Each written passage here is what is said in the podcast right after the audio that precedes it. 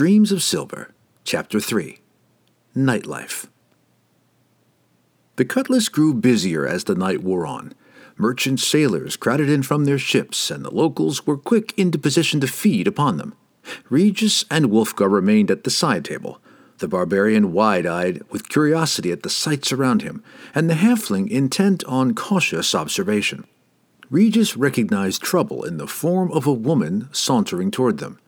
Not a young woman, and with the haggard appearance all too familiar on the dockside, but her gown, quite revealing in every place that a lady's gown should not be, hid all her physical flaws behind a barrage of suggestions.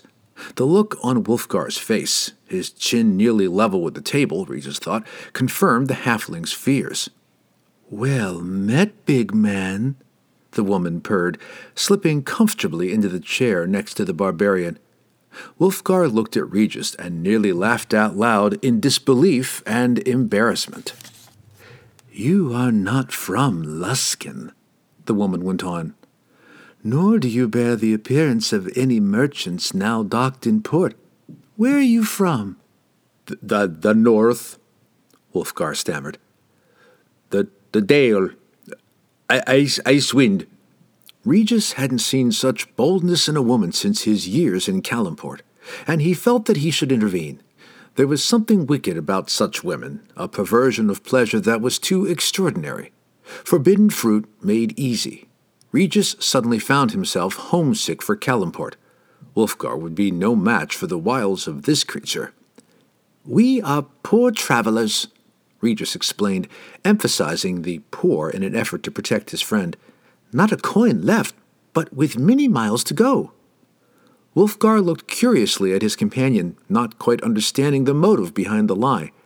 The woman scrutinized Wolfgar once again and smacked her lips. "A pity," she groaned, and then asked Regis, "Not a coin?" Regis shrugged helplessly. "A pity it is," the woman repeated, and she rose to leave. Wolfgar's face blushed a deep red as he began to comprehend the true motives behind the meeting. Something stirred in Regis as well. A longing for the old days running in Calimport's Bowery tugged at his heart beyond his strength to resist. As the woman started past him, he grabbed her elbow. "Not a coin," he explained to her inquiring face. "But this..." He pulled the ruby pendant out from under his coat and set it dangling at the end of its chain. The sparkles caught the woman's greedy eye at once, and the magical gemstone sucked her into its hypnotic entrancement. She sat down again, this time in the chair closest to Regis, her eyes never leaving the depths of the wondrous spinning ruby. Only confusion prevented Wolfgar from erupting in outrage and betrayal, the blur of thoughts and emotions in his mind showing themselves as no more than a blank stare. Regis caught the barbarian's look, but shrugged it away with his typical penchant for dismissing negative emotions, such as guilt. Let the morrow's dawn expose his ploy for what it was. The conclusion did not diminish his ability to enjoy this night. "Luskin's night bears a chill wind," he said to the woman. She put her hand on his arm. "We'll find you a warm bed. Have no fear." The halfling's smile nearly took in his ears. Wolfgar had to catch himself from falling off his chair. Bruenor regained his composure quickly, not wanting to insult Whisper or to let her know that his surprise in finding a woman gave her a bit of advantage over him. She knew the truth, though, and her smile left Bruenor even more flustered. Selling information in a setting as dangerous as Luskin's dockside meant a constant dealing with murderers and thieves, and even within the structure of an intricate support system, it was a job that demanded a hardened hide. Few who sought Whisper's services could hide their obvious surprise at finding a young and alluring woman practicing such a trade. Bruennor's respect for the informant did not diminish, though, despite his surprise, for the reputation Whisper had earned had come to him across hundreds of miles. She was still alive, and that fact alone told the dwarf that she was formidable. Drizzt was considerably less taken aback by the discovery. In the dark cities of the Drow Elves, females normally held higher stations than males, and were often more deadly. Drizzt understood the advantage Whisper carried over male clients who tended to underestimate her in the male-dominated societies of the dangerous Northland. Anxious to get this business finished and get back on the road, the dwarf came straight to the purpose of the meeting. "I be needin' a map," he said, "and been told that yourself was the one to get it." "I possess many maps," the woman replied coolly. "One of the north," Bruenor explained, "from the sea to the desert, the rightly naming the places and the ways of what races they lived there." Whisper nodded. "The price shall be high, good dwarf," she said, her eyes glinting at the mere notion of gold. Bruenor tossed her a small pouch of gems. "Aye, this should pay for your trouble," he growled, never pleased to be relieved of money. Whisper emptied the contents into her hand and scrutinized the rough stones. She nodded as she slipped them back into the pouch, aware of their considerable value. "Hold!" Bruenor squawked as she began to tie the pouch to her belt. "You'll be taking none of me stones till I be seeing the map." "Of course," the woman replied with a disarming smile. "Wait here. I shall return in a short while with the map you desire." She tossed the pouch back to Bruenor and spun about suddenly, her cloak snapping up and carrying a gust of the fog with it. In the flurry, there came a sudden flash, and the woman was gone. Bruenor jumped back and grabbed at his axe handle. "What sorcerous treachery is this?" he cried. Drizzt, unimpressed, put a hand on the dwarf's shoulder. "Come, mighty dwarf," he said. "A minor trick, and no more, masking her escape in the fog and the flash." He pointed toward a small pile of boards. "Into that sewer drain." Bruenor followed the line of the drow's arm and relaxed. The lip of an open hole was barely visible, its grate leaning against the warehouse wall a few feet farther down the alley.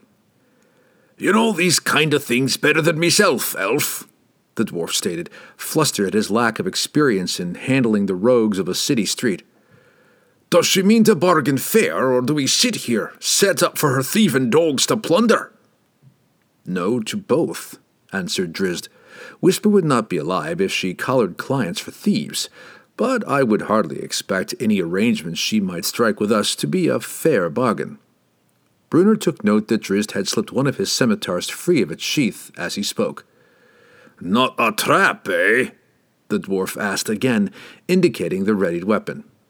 "By her people, no," Drizzt replied. "But the shadows conceal many other eyes." More eyes than just Wolfgar's had fallen upon the halfling and the woman. The hardy rogues of Luskan's dockside often took great sport in tormenting creatures of less physical stature, and halflings were among their favorite targets. This particular evening, a huge, overstuffed man with furry eyebrows and beard bristles that caught the foam from his ever-full mug dominated the conversation at the bar, boasting of impossible feats of strength and threatening everybody around him with a beating if the flow of ale slowed in the least. All the men gathered around him at the bar, men who knew him or of him, nodded their heads in enthusiastic agreement with his every word, propping him up on a pedestal of compliments to dispel their own fears of him. But the fat man's ego needed further sport, a new victim to cow, as his gaze floated around the perimeter of the tavern. It naturally fell upon Regis and his large but obviously young friend. The spectacle of a halfling wooing the highest-priced lady at the Cutlass presented an opportunity too tempting for the fat man to ignore. "Hey now, pretty lady," he slobbered, ale spouting with every word. "Think the likes of the half a man will make a night for you?" The crowd around the bar, anxious to keep in the fat man's high regard, exploded into overzealous laughter. The woman had dealt with this man before, and she had seen others fall painfully before him. She tossed him a concerned look, but remained firmly tied to the pull of the ruby pendant.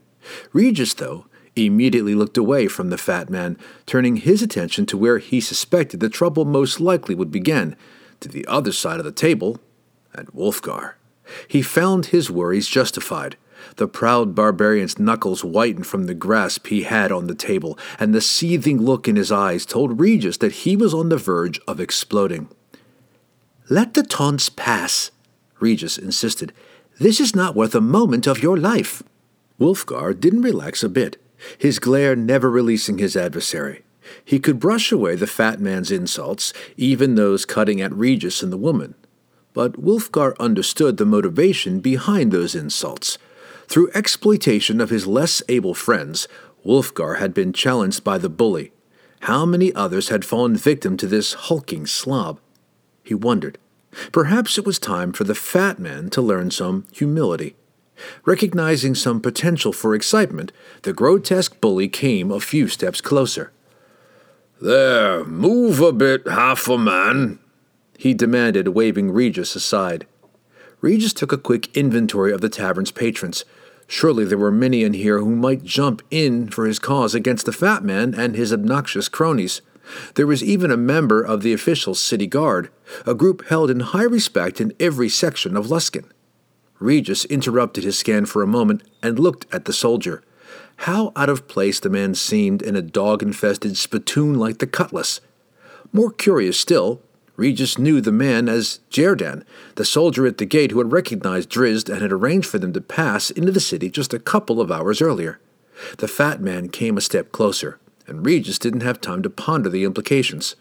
Hands on hips, the huge blob stared down at him. Regis felt his heart pumping, the blood coursing through his veins, as it always did in this type of on-the-edge confrontation that had marked his days in Calimport. And now, like then, he had every intention of finding a way to run away. But his confidence dissipated when he remembered his companion. Less experienced, and Regis would be quick to say, less wise, Wolfgar would not let the challenge go unanswered. One spring of his long legs easily carried him over the table and placed him squarely between the fat man and Regis. He returned the fat man's ominous glare with equal intensity. The fat man glanced at his friends at the bar, fully aware that his proud young opponent's distorted sense of honor would prevent a first strike. "Well, look ye here," he laughed, his lips turned back in drooling anticipation. "Seems the young one has a thing to say." He started slowly to turn back on Wolfgar, then lunged suddenly for the barbarian's throat, expecting that his change in tempo would catch Wolfgar by surprise.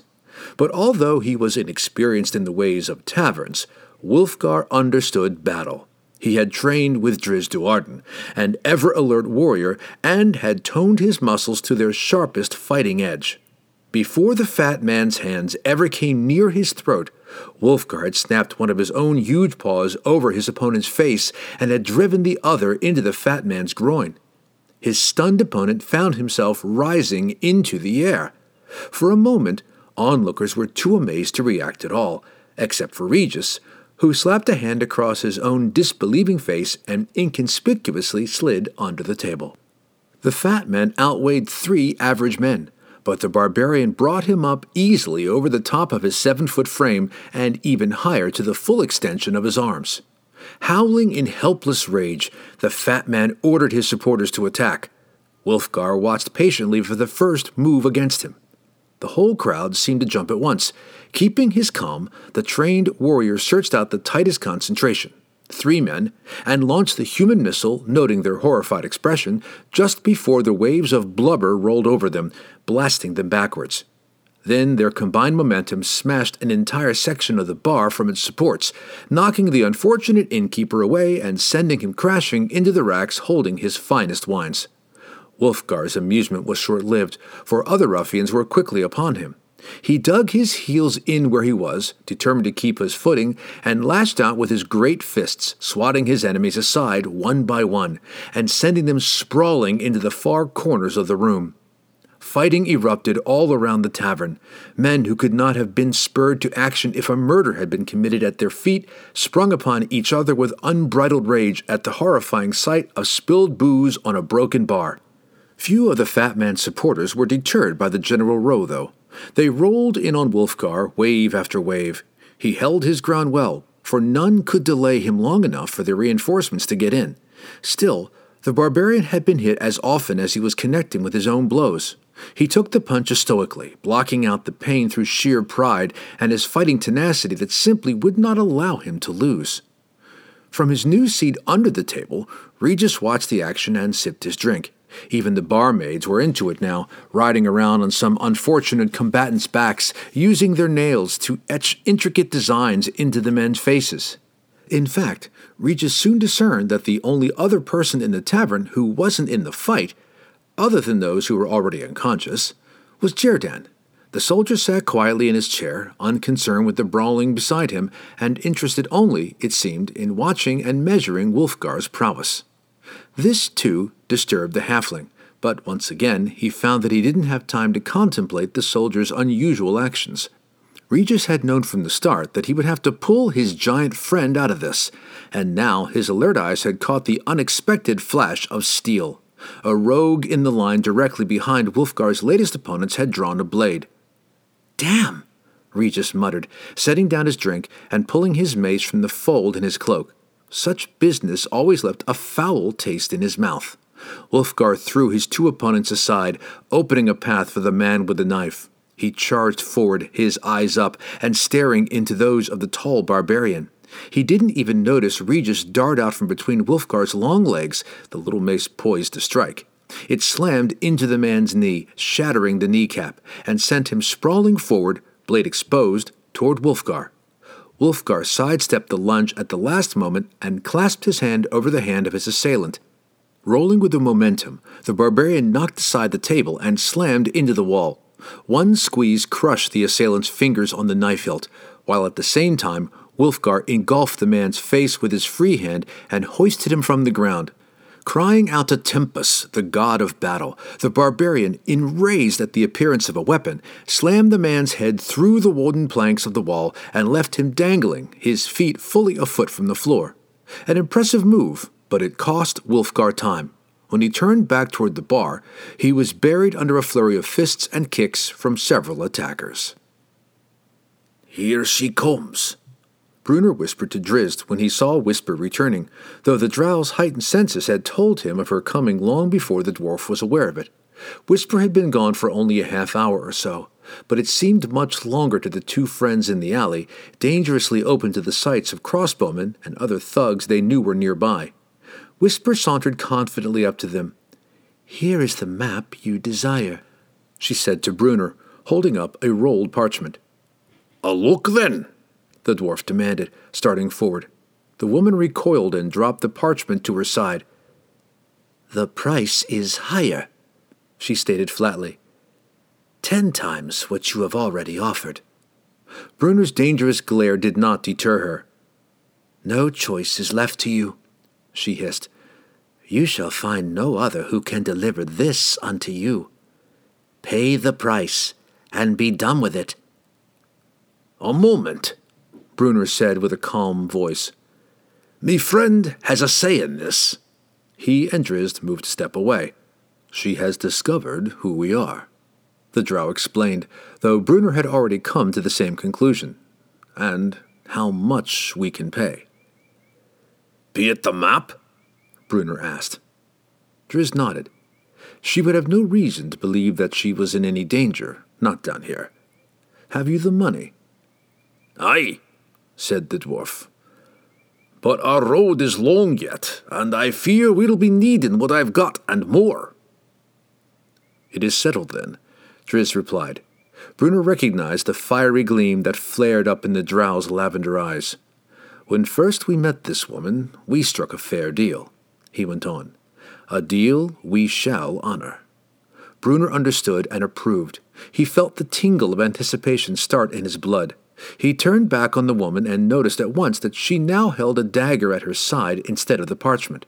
Apparently, she understood the nature of the two adventurers she was dealing with. Drizzt, also noticing the metallic glint, stepped back from Bruenor, trying to appear unmenacing to Whisper, though in reality he wanted to get a better angle on some suspicious cracks that he'd noticed in the wall, cracks that might be the edgings of a secret door. Bruenor approached the woman with his empty arms outstretched. "If that be the price," he grumbled, "then we have no choice but to pay. But I'll be seeing the map first." Confident that she could put her dagger into the dwarf's eyes before either of his hands could get back to his belt for a weapon, Whisper relaxed and moved her empty hand to the parchment under her cloak. but she underestimated her opponent. Bruenor's stubby legs twitched, launching him up high enough to slam his helmet into the woman's face, splattering her nose and knocking her head into the wall. He went for the map, dropping the original purse of gems into Whisper's limp form, and muttered, "As we agreed." Drizzt, too, had sprung into motion. As soon as the dwarf flinched, he called upon his innate magic of his heritage to conjure a globe of darkness in front of the window harboring the crossbowmen. No bolts came through, but the angered shouts of two archers echoed throughout the alley. Then the cracks in the wall split open, as Drizzt had anticipated, and Whisper's second line of defense came rushing through. The drow was prepared, scimitars already in his hands. The blades flashed, blunt sides only, but with enough precision to disarm the burly rogue that stepped out. Then they came in again, slapping the man's face, and in the same fluidity of motion, Drizzt reversed the angle, slamming one pommel and then the other into the man's temples.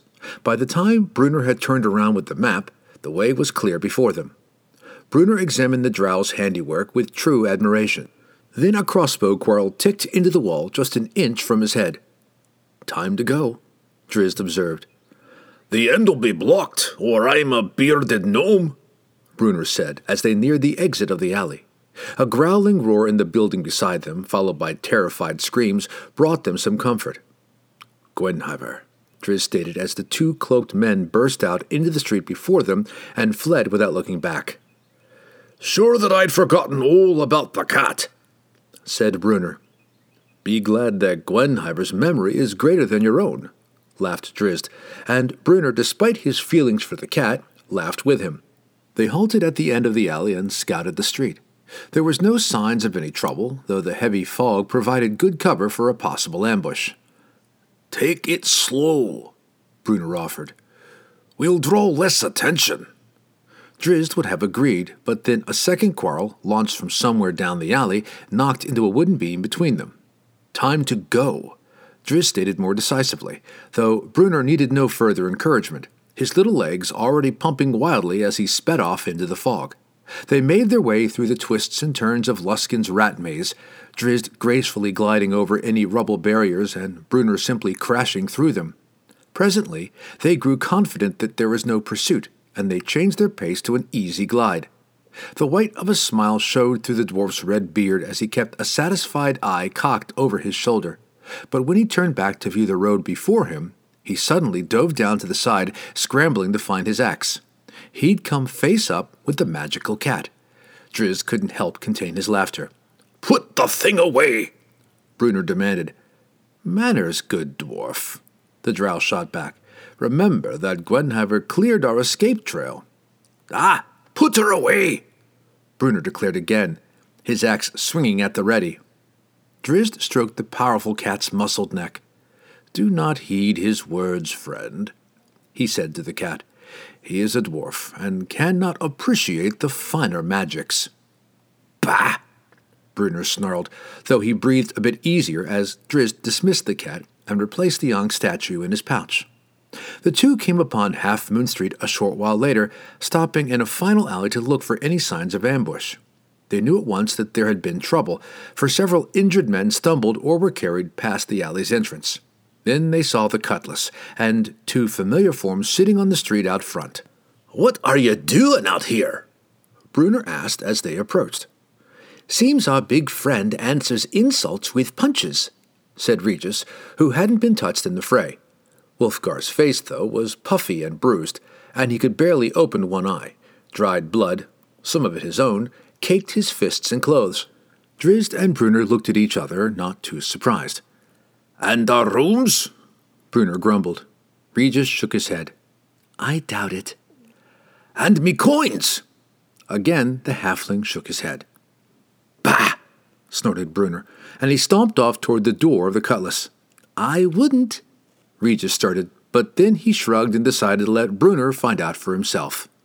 Bruner's shock was complete when he opened the tavern door. Tables, glass, and unconscious patrons lay broken all about the floor. The innkeeper slumped over one part of the shattered bar, a barmaid wrapping his bloodied head in bandages. The man Wolfgar had implanted in the wall still hung limply by the back of his head, groaning softly, and Bruenor couldn't help but chuckle at the handiwork of the mighty barbarian. Every now and then, one of the barmaids, passing by the man as she cleaned, gave him a little push, taking amusement at his swaying. "Good coins wasted," Bruenor surmised, and he walked back out the door before the innkeeper noticed him and set the barmaids upon him. "Hell of a row," he told Drizzt when he returned to his companions. "Everyone in on it?" "All but one," Regis answered. "A soldier." "A soldier of Luskan? Down here?" asked Drizzt, surprised by the obvious inconsistency. Regis nodded. "And even more curious," he continued, "it was the same guard, Gerdan, that led us into the city." Drizzt and Bruenor exchanged concerned looks. "We've killers at our backs, a busted in before us, and a soldier paying us more mind than he should," said Bruenor. "Time to go," Drizzt responded for the third time. Wolfgar looked at him incredulously. "How many men did you down tonight?"